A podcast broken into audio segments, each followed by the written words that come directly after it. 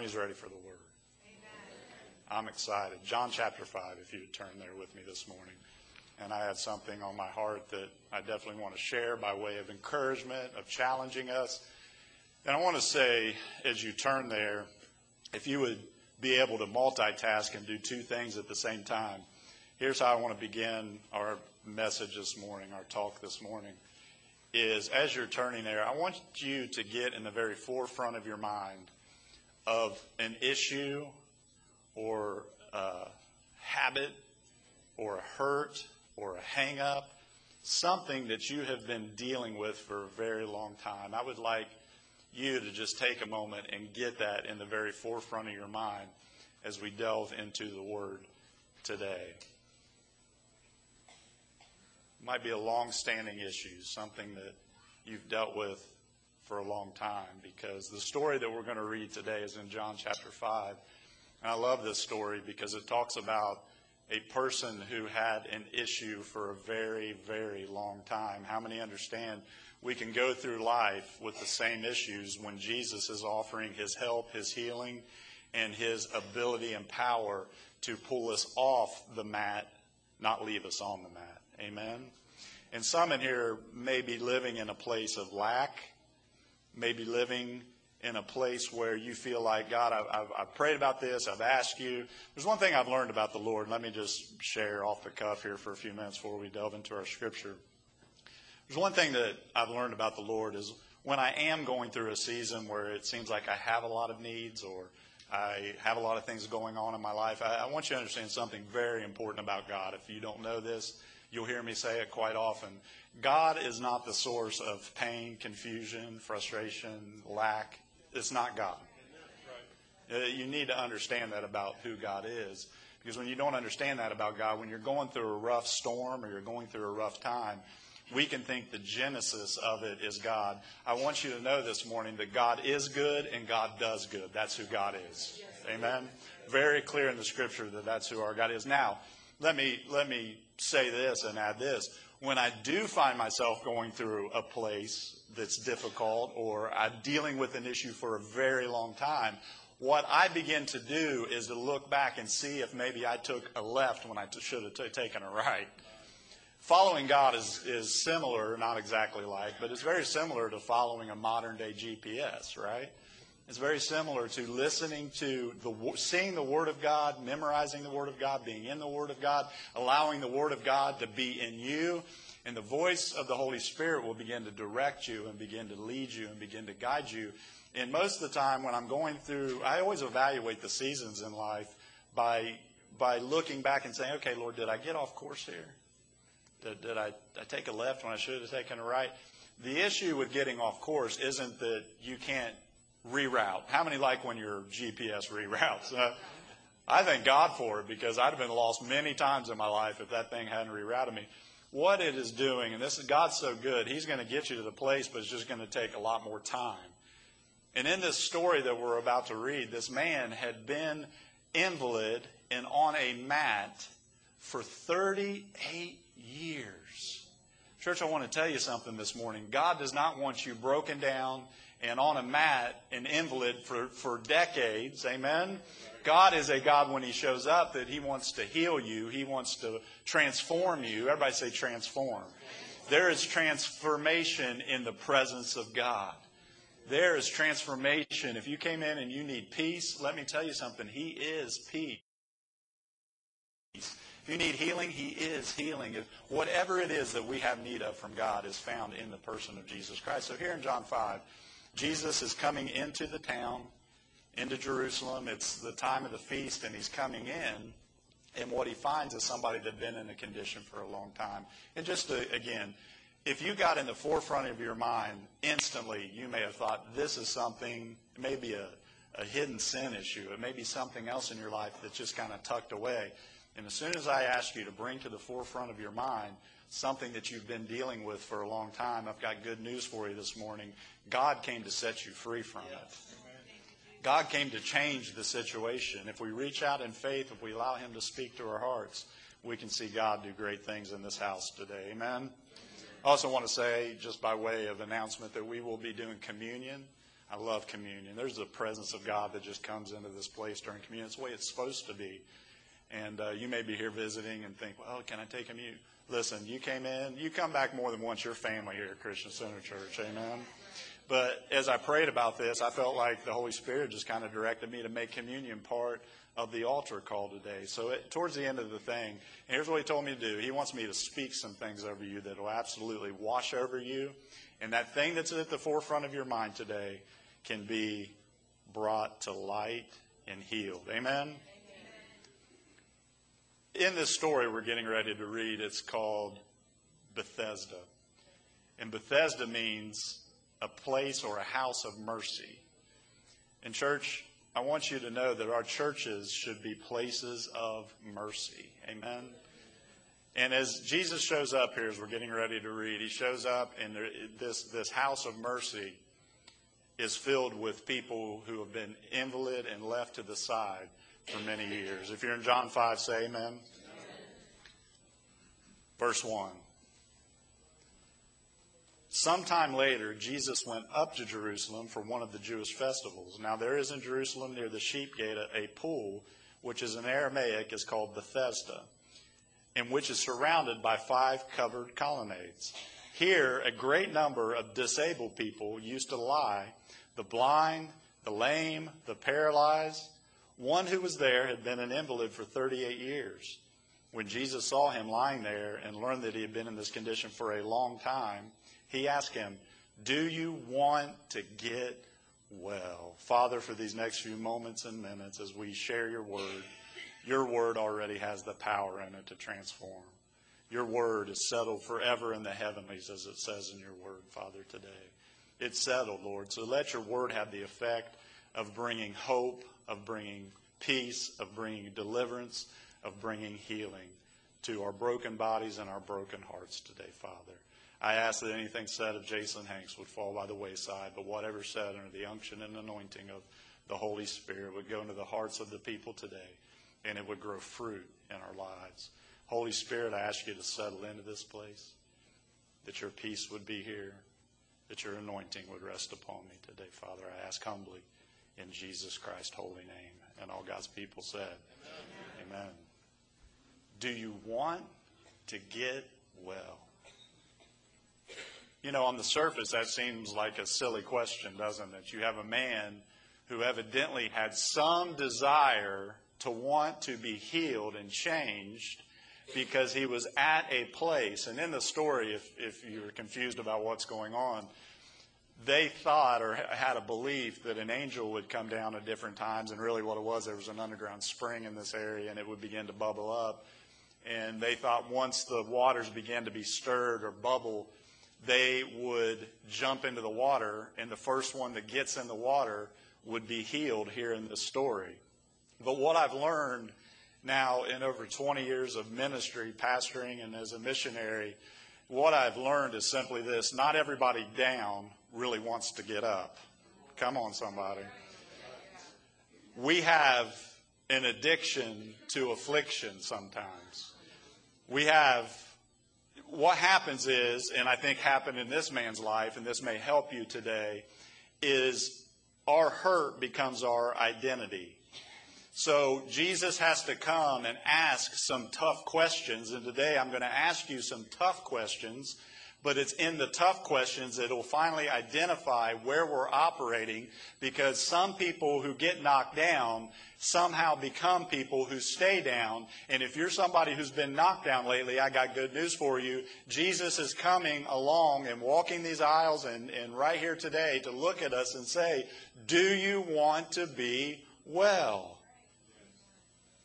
I would put it in today's context and of this of lots of people come to church and Lots of people come and they have an expectation. And expectation is a great place to start, but it's an awful way to end because God doesn't just want you to, and, and brought you here today by divine appointment expecting God to do something. God wants to do something, but He has to first sometimes identify what we're operating out of so that we can identify lies that the enemy has been telling us so that we can overcome them by the truth of God's Word. I've met a lot of people who have an addiction to affliction. Come on, somebody. You've never met anybody that their whole identity is wrapped up in everything going wrong instead of the thousand things that are going right. I know you've met the, you've met those people. You see them, and man, it's a good day, isn't it? Well, bless God, no, it's not. And they're always focused on the few things that are wrong instead. Of, can I tell you, if you begin to focus on everything wrong, you're going to be on a mat soon enough, and you're going to feel like there's no hope for you. But there is hope today, and his name is Jesus Christ. And we can all identify with this man, at least I can. Everybody at some point, and listen, it, it doesn't talk about how he ended up in the condition that he ended up in. And I came to tell you this morning that Jesus sees the way that you ended up in the condition that you're in today. But if you stop there and always begin to look at the past and blame the past and blame everybody else, you'll never get up off of your mat. It just says he was lame. In other words, he very well could have been just beaten up at one time and left there. So certainly the question had compassion in it because we know Jesus is incredibly compassionate. But let me give you another side of the coin that Jesus is just not compassionate. Jesus will confront the things that are holding you back from actually getting up and moving forward this morning. We've all been wounded. We've all been in that place. And let me tell you, one of the things that I think we have trouble with in church in general is just honesty. Everybody say honesty. We have a lot of trouble. You see, when Jesus approaches this man and asks this question, it seems like a rhetorical question or even a silly question, but we know that God does not ask silly questions. So, knowing that, there must be something deeper that perhaps we're missing in this story that could help us today pursue God. Because when Jesus comes to him, what I've learned in my life and in people that I've ministered to through over the years is when God comes and asks a difficult question, here's the two things that we, because if we're going to be honest, it's one thing to be honest about our condition, but if you just stop with honesty and never being healed of it, never being delivered of it, never getting up off your mat, you're staying in the same place that you used to be, and that's not where God wants us. So, what happens in our lives, at least in mine, I'll just talk about myself, when God comes along and deals with me about something, usually the first place I go to is denial. That's where He could have gone, right? He could have gone to, listen, denial is not just a river in Egypt, y'all. It's not. I know. I had to. He could have said, you know, he, I would lay on the floor, but we got visitors here today, so. He could have just laid there and said, there's nothing wrong with me, right? Or he could have went the other extreme and just complete dependence. And today we're going to talk about identity. Everybody say identity. This is so important because I believe this man, having been lame for 38 years, seeing the story. I mean, I look at this story and I'm like, man, I mean, if, if all you had to do is get down into that water one time when it began to be stirred up, why for 38 years has somebody else gotten in before you? I would have had people just put me right on the edge of the water so that I could just, I don't know how, but I would have just inched my way down into the water. Come on. I mean, roll over into the water, whatever it is. Hey, you grab me by the ankle over here and you pull me in. But see, what can happen is our place where we're invalid can soon become our identity. And we can either be in denial about it or we can be in dependence upon that. And I want to talk about that today. Because here's the thing when I talk about honesty in the church, understand this. We are not unified here at Christian Center Church based upon how wonderful we are. Amen? What I mean by that is how many feel unity with somebody that just comes up to you all the time and, like, bless God, I never have a problem at all. Bless God, I've never been in financial lack. Bless God, my kids have never gone crazy and done something dumb, right? I'm not unified. You see, we're not unified by the mutual victories, even though the victories are wonderful to testify about. Amen? We are unified by mutual struggles. We are. We are, in other words, if, if somebody comes up to you and you perhaps have lost a child, you know, before they were born, My wife, we both we lost two children before they were born. So when somebody comes up and has that mutual hurt in their past, there's instant unity. Amen? For me, I was an alcoholic at one time in my life. So when I meet people that have struggled with alcoholism, I have a, an instant unity. I know what it's like to be there. Amen? So let, us look back here at the scripture down here in verse 7 and let's continue on. So those things pull us together, but again, as a pastor, the danger is, is we can be in denial or we can become dependent, and God doesn't want either of those things with other people. Verse 7. Sir, can, can I put this in my, in my own voice today? Can I take a little liberty? Sir, I have no one to help me into the pool when the water is stirred. While I'm trying to get in, someone else goes down before me.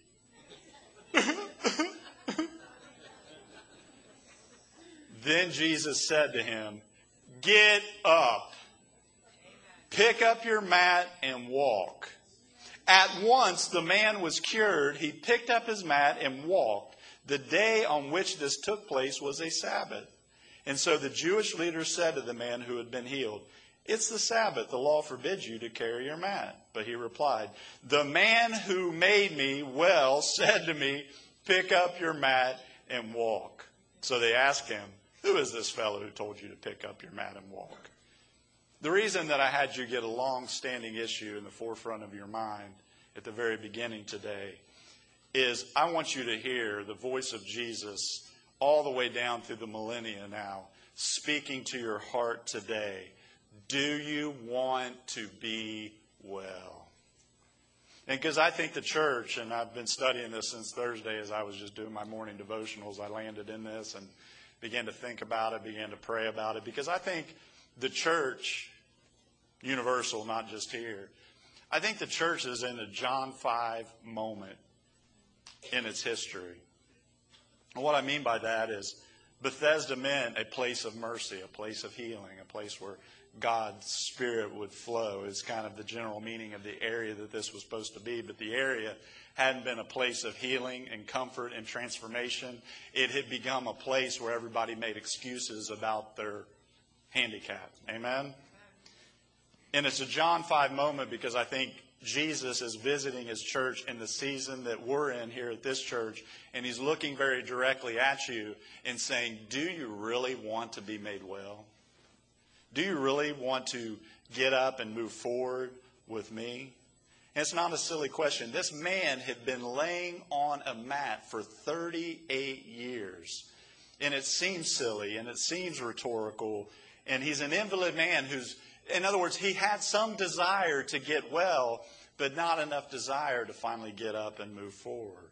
And it's that place of denial or dependence. So again, he could have said, hey, wait, there's nothing wrong with me. Church, you may have been telling yourself for 38 years that there's nothing wrong, but God sees our hearts. Denial will keep you from being healed, and dependence will keep you uh, from being healed. Number one this morning, and if you're taking notes, write this down. This is so powerful. Because what was this? This little area, this co- where all the colonnades were and this pool of Bethesda was, had become a community. And number one today is this a victim community will keep you on the mat forever.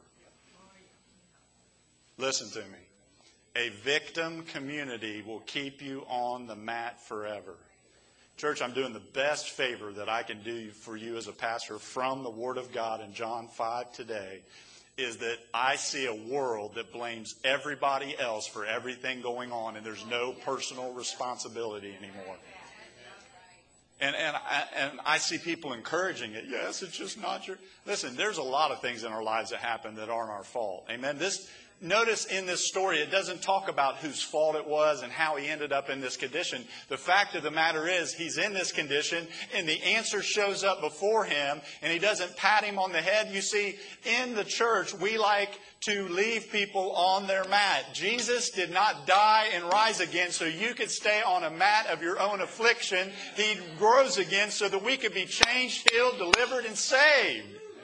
Saved doesn't just mean from your sins. Thank God for it. Saved means in every area of your life, you're whole, you're healthy, you're walking forward. But have you ever noticed something? Misery loves company. Doesn't it?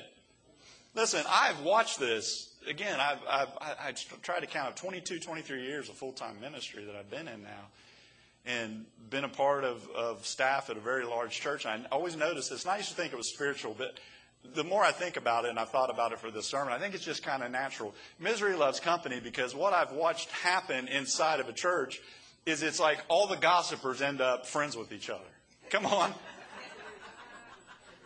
All the people with the really weird doctrinal theology, one theological point that they hammer on all the time, they all end up together. All the people that have a certain sin issue, they all, do you hear me? Oh, because a victim community will keep you on the mat forever. Now, let me give you a caveat this morning about community. There are communities that will help you get off the mat, and there are communities that want you to stay on the mat because if you get off of your mat this morning, it means the people you've been affiliated with this morning will have to get off of their mat too. Come on. So there's communities of transformation. Everybody say transformation. You want to be a part of a community of transformation not a community of affirmation. What's the difference? A community of transformation is going to challenge you that this isn't what Jesus died to give you, and they're going to challenge you to get up off the mat. This man had stayed in this community for 38 years, and his mat had become his identity. And Jesus didn't come along and offer him a more comfortable mat. He said, Get up, take up your mat, and begin to walk forward into what I've called you to do. If you get involved in a, say, how do I know, Pastor, if I'm involved in a, in a transformation community or involved in a victim community? Again, in a victim community, they're going to give you all the excuses of why you're still living the way that you're living. And a transformation community loves you enough to tell you the truth of God's Word that you ain't got to live that way anymore, honey. The reason God has to confront us is God wants to heal you. He wants to change you. But as long as we keep denying our condition, there's not much God nor your pastor can do. Can I tell you, don't let lameness become your identity. I'll say it over here. Y'all aren't lame. Neither are you. I'm going to say it over here. I'm going to get myself out of this one real quick. Let me ask you this. Because I know nobody in here is like this. Have you ever met somebody that their, their lameness has become their shtick? Again, you see them coming from a mile away. It just kind of becomes, again, if, if you're not careful, it's going to become your identity. And I came to declare over you this morning that when you're in Christ, you are a new creation because Jesus came to transform you. It says you can be born again by the Spirit of God and you are a new creation in Christ. The old has passed away. Behold, all things have become new. But you run into people and it's like their issue has become their identity and it's kind of become their shtick. I say that right? Shtick. Shtick. You say, what's that? It's not a stick. No. It becomes, it becomes every time you see them, it becomes everything that you hear. Can I tell you one thing that you can begin to do to change the atmosphere around yourself, the atmosphere in your family, the atmosphere in your marriage, the atmosphere at work, is quit complaining about everything going on and beginning to understand that no matter on the best day or the worst day, God is good. And you need to get up off your mat and begin to walk. Again, a victim community does not want you off the mat because that will challenge them to get off of theirs. Listen, if you need to have the issue to stay in community with certain people, you're in the wrong community. I'll say it again. Because if you need to have the issue to stay in community, let me tell you what we are this morning here at this church. We love you. We love you. listen, Jesus when he walked up, he, he understood the man had been invalid for a very long time. He understood, I'm sure, the pain. It's, it's not non compassionate to look at this man and have compassion on what's going on. I just wonder if in our churches we've become so compassion oriented that we've forgotten the truth of God's Word to be able to speak to people and look at people as, hey, you don't have to live like that anymore. That's the gospel. The gospel doesn't just, just provide an avenue to be forgiven of sins. The gospel of Jesus Christ transforms you. It makes you get up off your mat. Because our churches are full of people who want to be accepted and not changed. The problem with that, again, is Jesus isn't the transformation business. So if you're going to come in contact with Him, just like in this story, sometimes Jesus will come and not pat you on the head, but challenge you. Listen, the very reason each and every one of us walked into this place this morning is we self identify with this man, at least I do. I'm on a mat, and I need somebody to help me get up off the mat. And I got good news Jesus will pick you up off of that mat. Come on. Can I say this? The world needs your testimony of what you've been healed of, not what you've tolerated for 38 years.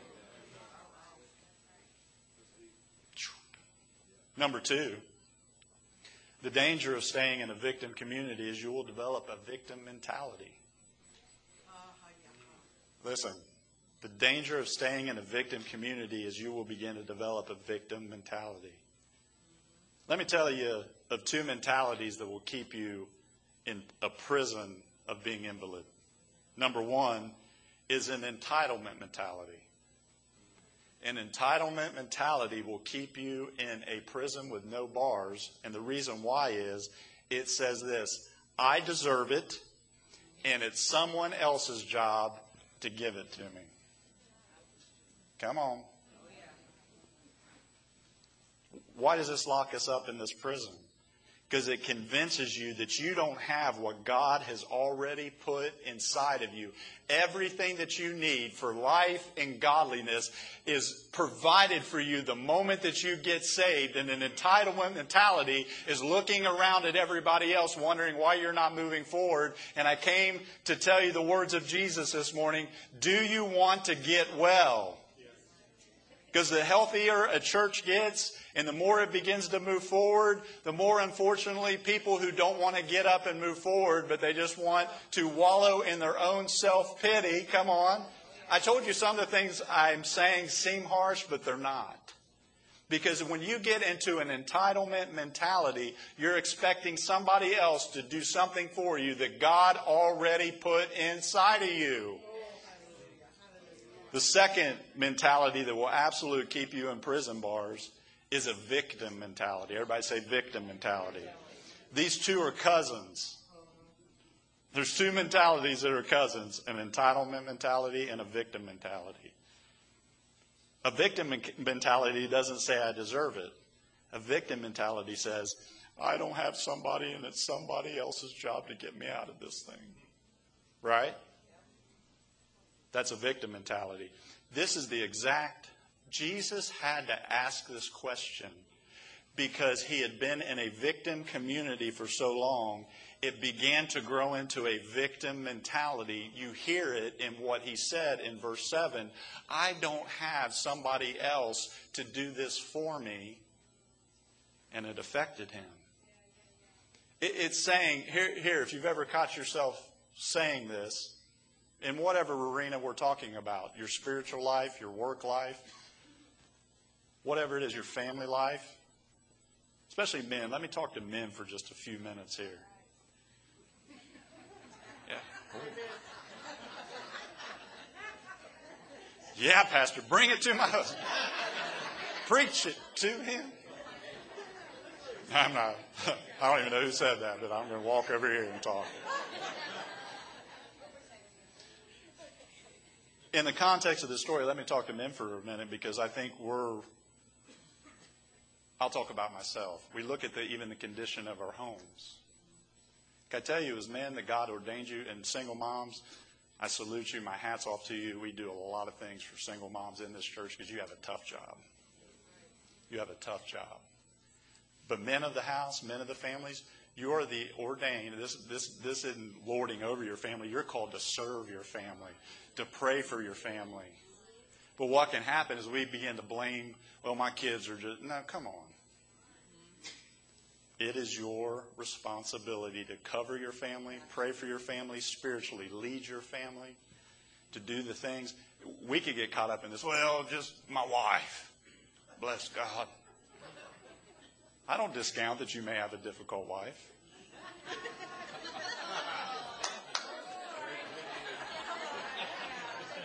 I hope she's not listening right now. I have an awesome wife. Can I tell you and be honest with you? My, whole, my, my wife holds me to a high accountability, very high. She fully expects me to be the man of God that she married 20 years ago in April. She fully expects me not to even be that same guy, to be so far down the road in my spiritual maturity.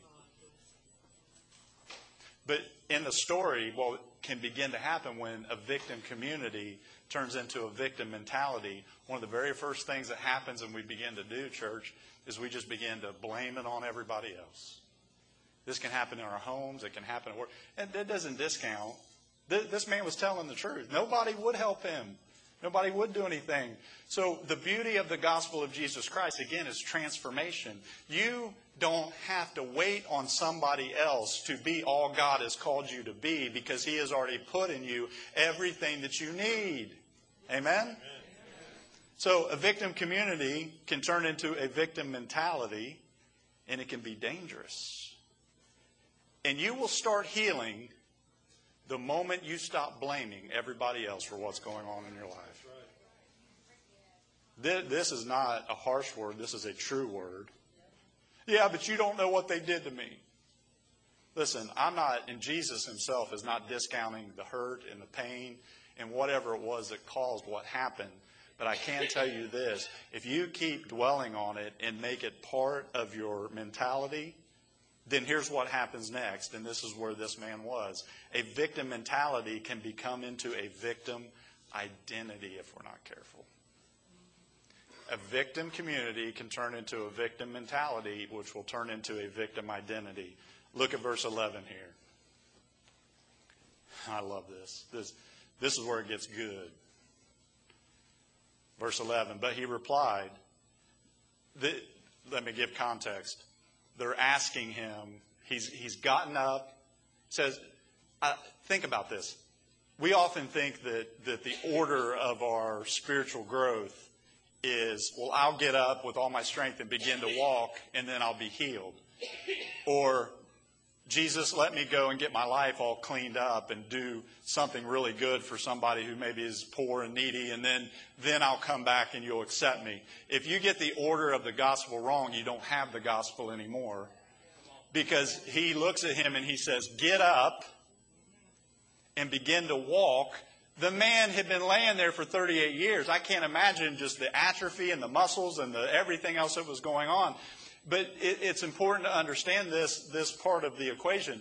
It's just like the woman who was caught in adultery. She comes out and she, Jesus finally says, well, where are your accusers? And she's like, they left. And he says, neither do I condemn you.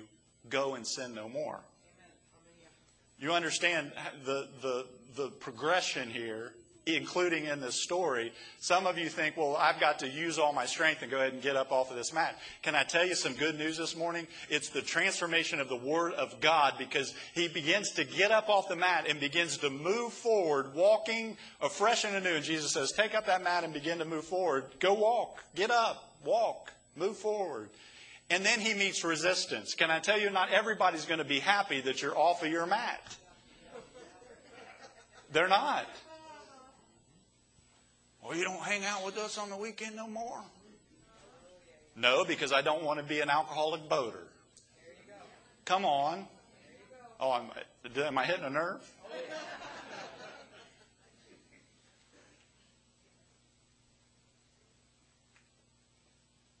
And when they meet resistance, like some of you will, and, and again, this is, this is how a victim mentality can turn into a victim identity. Because your identity is the most important thing about your spiritual life. Who God said you were. Because he, he, he's kind of clueless. I don't, that man said, everybody say that man said.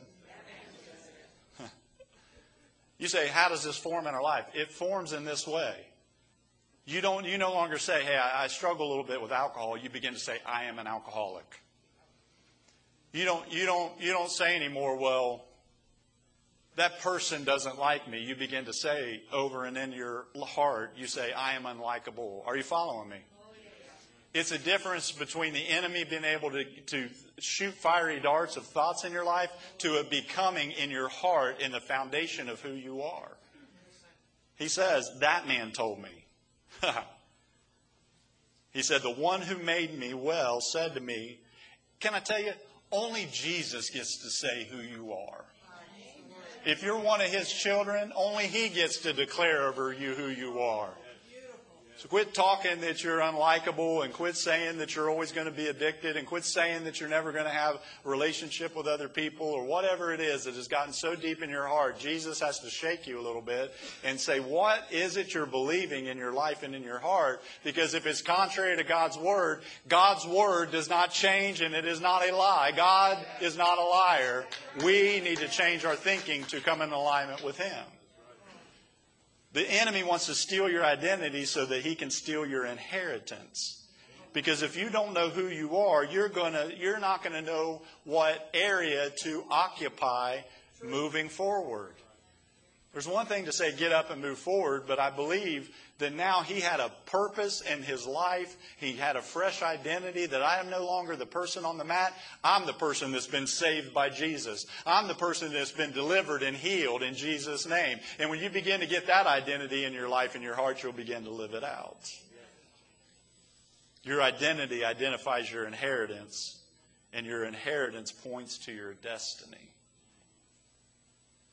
You following me? Listen, you have more value in your pinky than what you could ever imagine in God. You're so valuable to Him. You have so much destiny in Him. One of the greatest things I could do as a pastor is be able to help you move forward and walk in the destiny God has for you. But that doesn't start. Uh, understand the order of things, even in this man's life. It's the same order in your life. Is if you'll if you'll never get your identity right, because when you walk into your destiny, that may change, that may flow in a different way. I know for me as a pastor, I don't identify necessarily with my position as pastor because that can be taken away from me. Amen. You're parents of teenagers in here, your life's going to change in the next few years. Kids are going to grow up. They're going to begin to move out. Leah and I were talking the other day because we're kind of in that stage of life where our kids are gone more, right? They're just they're busier. You know, they've got camps and they've got work and they're get, going back to school soon. But I looked at her and I said, we need to focus on our relationship. We do. Because when we're in that empty nest stage, I want her to be my best friend. If you don't focus on that through these, you know, teenage years and even when they're little toddlers, parents, listen to me in here. If you don't focus on that now, then when you get on down the road, you look at each other and you're like, I don't even know you. So when I say your identity, see, here's what nobody could ever take away from Jason Hanks. Is who God said I was. he gets up and he begins to walk and listen, religious people hate when people get healed. Amen. They hate it. That's what happened here. It's like, well, who are, you know, what I found is religious. Can I tell you if you're in the right church or not? This morning, if you're visiting, you'll find the right church when they celebrate your victories, not celebrate your mat. As a pastor, I could say, Yeah, I'm so glad y'all are messed up because I got a good job for the next 20 years helping y'all, right? That's not how I look at it. I look at it, I want you healed and delivered and saved and set free and walking forward. Why? So that you can look for, at other people and say, hey, I know what they used to say about me. Some of you have listened to what other people used to say about you. They don't know the new you, the real you, the one Jesus said, get up and begin to move forward. Because that's our identity. Tam, if you'd come, please.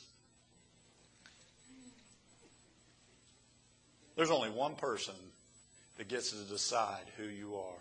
Amen? And that's Jesus. So, our victim communities, if we're not careful, and that just simply means be careful who you're putting yourself into covenant fellowship with. Amen? Young people that are in here, young adults, let me just, if you're single, says, do not be unequally yoked together. It's important. Make sure that you evaluate the person that you believe God's bringing into your life by saying we share the same level of relationship with God. That makes for a great marriage. Amen. Makes for a fulfilling marriage. And if we're not careful, that community, because again, they're they're either they're either a, a community that wants to see you transform or a community that wants to wants to see you stay on the mat. Can I tell you what this community is? They're people that are going to be cheering you on to get up, take up that mat, and begin to walk forward. But sometimes that victim mentality can just, it, it happens. I, I, want to tell you something this morning. I'm not saying these things to you because it's you. I'm saying these things because it's me. I found myself over the last few months of walking through very difficult places and times, and I just like, God, that, that's not how you said it was going to be. God, this, God, this, and God, why that, and why, and all the questions that we all face and happen, and what I found is I had an alert on Thursday morning reading the scriptures. I just had an alert like, be careful that that becomes your mentality where everywhere you look, all you see is other invalid people. Amen? Listen, when I drive through this city, of course we see people that are drug addicts and we see people in prostitution, we see people homeless, we see people broken. But the Holy Spirit challenged me see with eyes of faith see a community that's transformed and up off the mat, that is blessed and walking under the identity of who God called them to be. Guys, if you get ready with our communion back there, here's, here's how I want to do this. This is how the Holy Spirit I felt led. I didn't get a phone call. I don't have a red phone on my desk. It's directly connected to heaven. You know, I did. Yes, Lord. Prayed about it and I said, Lord, as the teens come back in quietly and reverently, you guys can come back up and find your place. You're not going to disturb us. Teenagers, go ahead and find your, your families. Find your place to sit down if you can. Look, there's open spots all over the front of this church, so I can keep an eye on you.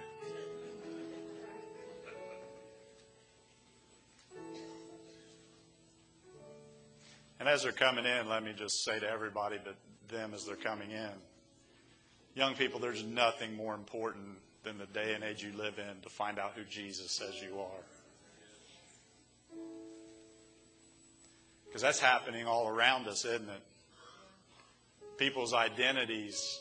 Listen to me. Some of these kids, instead of saying, Boy, I'm struggling with some kind of attraction here, what are they saying? I am and it's locking them up in a prison, church. Young people, I want to tell you something today. You are who the Word of God says you are. And, and here's where we're going to go with this is they pass out communion elements if you guys would go ahead and start Here, here's what i felt like i was supposed to do and i've done this before and i'll do it again after we get the elements of communion and you go ahead and open them as you get them go ahead and take the, the wafer that represents the body of christ and the the juice that represents his precious blood this morning. Go ahead and take those in your hand. And here's what I felt led to do is I'm going to speak over you who God says that you are. And listen, I felt like as I did this this morning in faith, as I do this here in just a moment after we get everything passed out, there's going to be like a wave of God just break some things off of you. Some of you just felt like you haven't had the strength to get up off of the mat. You've been knocked down by life, beat up, and left. There's going to be a strength that comes through Holy Communion. Holy Communion is special this morning. You may even be saying, I just came here and Listen, I don't decide who gets invited to the table. He does. And I can point you to five scriptures that says, whomsoever will come come. It does say this let each one of us examine ourselves. It's not my job to examine you, it's your job to examine your own life and heart in the moment we'll have in just a minute as Tammy plays. But here's the examination that I want to present to you today. What, what areas, what, what was that place I asked you at the very beginning of service to bring to the forefront of your mind of something that you have been dealing with, not for the last couple months, but I'm talking about maybe even for decades? Because I want you to hear the loving voice of Jesus, the challenging but loving. Whenever Jesus comes to challenge us, it's for our own good but to hear the voice of the Lord all the way down through the millennia, because He's here. He's been here since He's always here, but His presence is here. The Holy Spirit is here. I want you to hear the voice of Jesus saying, Do you want to be made well? And if the answer to that question is a hearty yes, God, I'll do whatever, then you have to evaluate what community you're in. You have to evaluate the things that you've allowed to become your identity and evaluate those things in your life.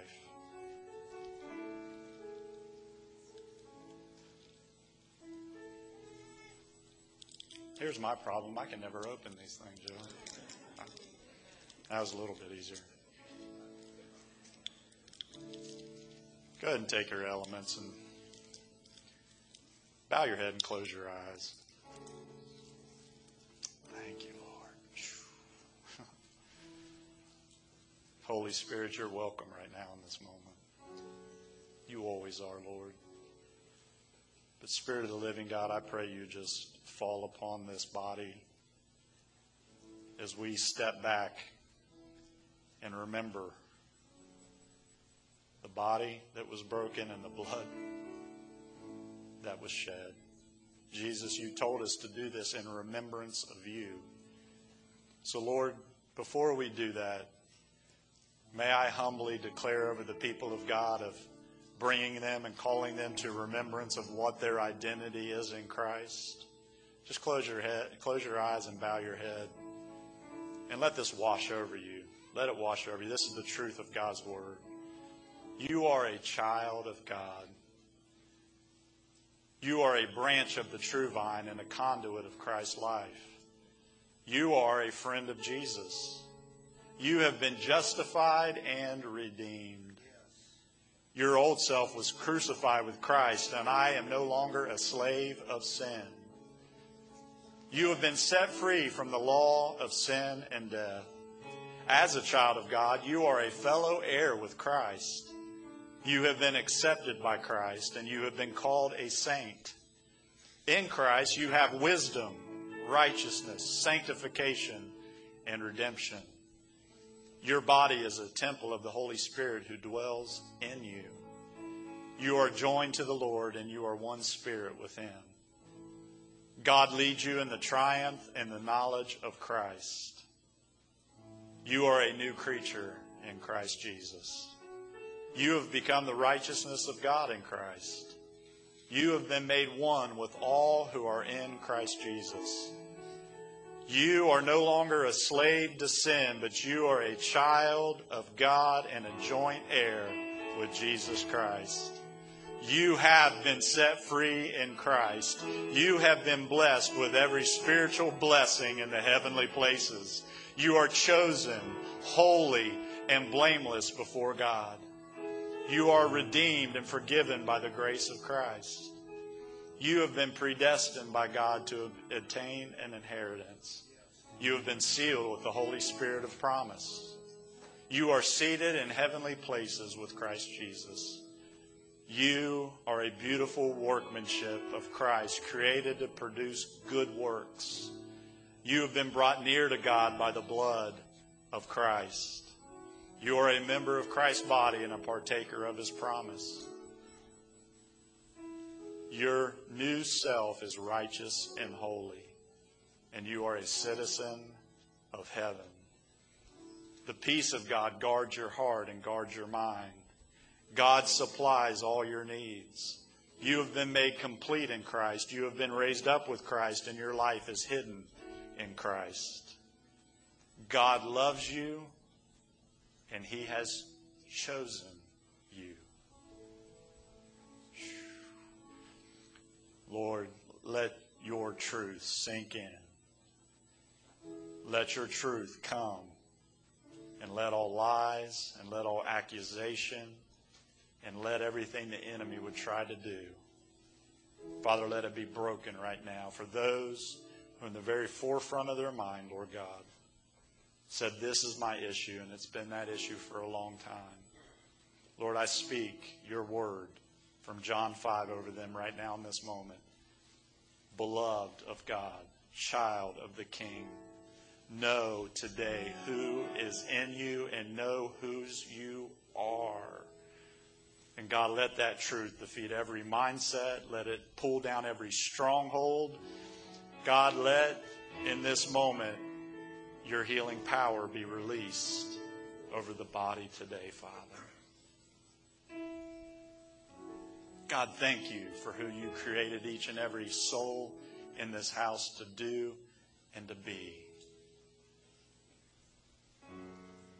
If you look back this way, just take those elements in your hand. I always just do communion off the cuff. It's not going to be something that I read from a piece of paper, but it's going to be something that we experience in our hearts. Because that's what this is all about. Jesus said, Do this in remembrance. Remembering what? Remembering the sacrifice that it took to give us everything that I just spoke over you, because I spoke over you the very word of God of who you are in Him. And it's all because of this right here that symbolizes His body that was broken and the blood that was shed for the forgiveness of sins. Take that bread in your hand and just hold it up for just a second. Father, on the night that you were betrayed, you took the bread and you broke it and you gave thanks. Lord, can I be so bold as in this moment to give thanks for every broken area of my life? Could I be so bold to give thanks for every lame area in my life? Because, Lord, we know it's because of those areas that we could see your mighty power and strength manifest in our lives. Lord, your body was broken so that we may be healed in our heart and our soul and our bodies and in our minds. There's somebody here that you have been so tormented in your mind. It's like the enemy has absolutely come and just beat you up, shooting arrows of doubt, shooting arrows of fear. Somebody that's here You've said to yourself very plainly and very clearly, I am so scared of the future. God wants you to know this morning that He's already there in your future because of His body that was broken, because of the healing that was provided. By those stripes on His back, we were healed. So, Lord, we also know that this represents healing. I pray over this entire body as we come together in unity, celebrating your body and the blood today, Holy Communion. God, may this be healing to our mind, our heart, and our bodies. You may partake of the bread this morning.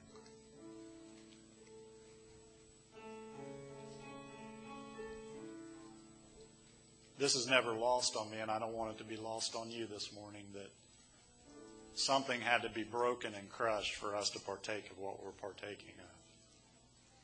The bread, had to be grain had to be crushed and formed into something else. Grapes had to be crushed to be formed into something else. And it's the same way in our lives. There's a crushing that sometimes can take place. And this represents this that ultimately his crushing means our victory. Amen. Take that cup and let's honor the blood. Jesus, in this moment, we honor your precious blood. That in the same way you took the wine and you blessed it. And you said, This is the blood of the new covenant. God, we thank you for the new covenant, the covenant of grace, the covenant of mercy, the covenant of your goodness being extended to us and your forgiveness being extended to us because of the unmerited favor of God. Lord, we celebrate the sacrifice upon the cross of Jesus Christ. And we take this and we honor it now in this moment. That it is for the forgiveness of sins, past, present, and future. The Lord, as we find ourselves in you, we understand as we celebrate this that we are forgiven and we can come into your holy presence. So, Jesus, we remember and we thank you for the blood. You may partake of the communion cup this morning. Stand with me where you are. Thank you, Lord. Thank you. If you're comfortable, could you just lift your hands? The presence of the Holy Spirit is just it's heavy in this room. You say, Pastor, explain that to me. I can't. It's, it's better experienced than explained. But I do know this in those moments when I need Him, all I have to do is just call out to Him, whether I'm in my car, I'm out enjoying God's nature and outside by my pool or riding in the truck with my dog. I want you to know that He's closer than the very air that you breathe. He's only one word away. Sometimes that word is just, Father, I need to talk. He makes them, the God of the universe makes himself available to us. Bow your head and close your eyes. I want to close this service this way. This many people here present in front of me, I understand that you may just simply say, Pastor, I've, I've never become a new creation. I've never been born again. I, I don't know that I know that I know that I know that if I were to pass away tonight or, God forbid, in my car tomorrow or whatever it may be. Life is very short and it's like a vapor of smoke. It's here and it's gone. Young people, listen to me for just a second. Just because you're a teenager doesn't mean that anything's promised for the future. It means that we need to make sure that our lives are right with God in the moments that God gives us those opportunities to turn away from our selfishness and our sin and to receive the free gift of salvation. I want to just ask this question before I close. Does anybody say, I just need to be born again? I need to repent of my sin, turn away, and to put my faith in Jesus? Would you just shoot your hand up? We're not here to embarrass you. We're here to set up a meeting between you and the Father so that you can have your sin washed away. Amen. Amen. Anybody else? We got people that are coming into the kingdom this morning. Can we all pray this together? Dear Heavenly Father, I come to you honestly. I come to you openly at your invitation. I repent of my sin. I turn away from my old life. And I receive today the free gift of salvation. Wash me clean. Come into my heart. I declare you today my Savior, and most importantly, my Lord. I give you my life, and I receive the new life of Jesus Christ. Fill me right now in this moment. In Jesus' name.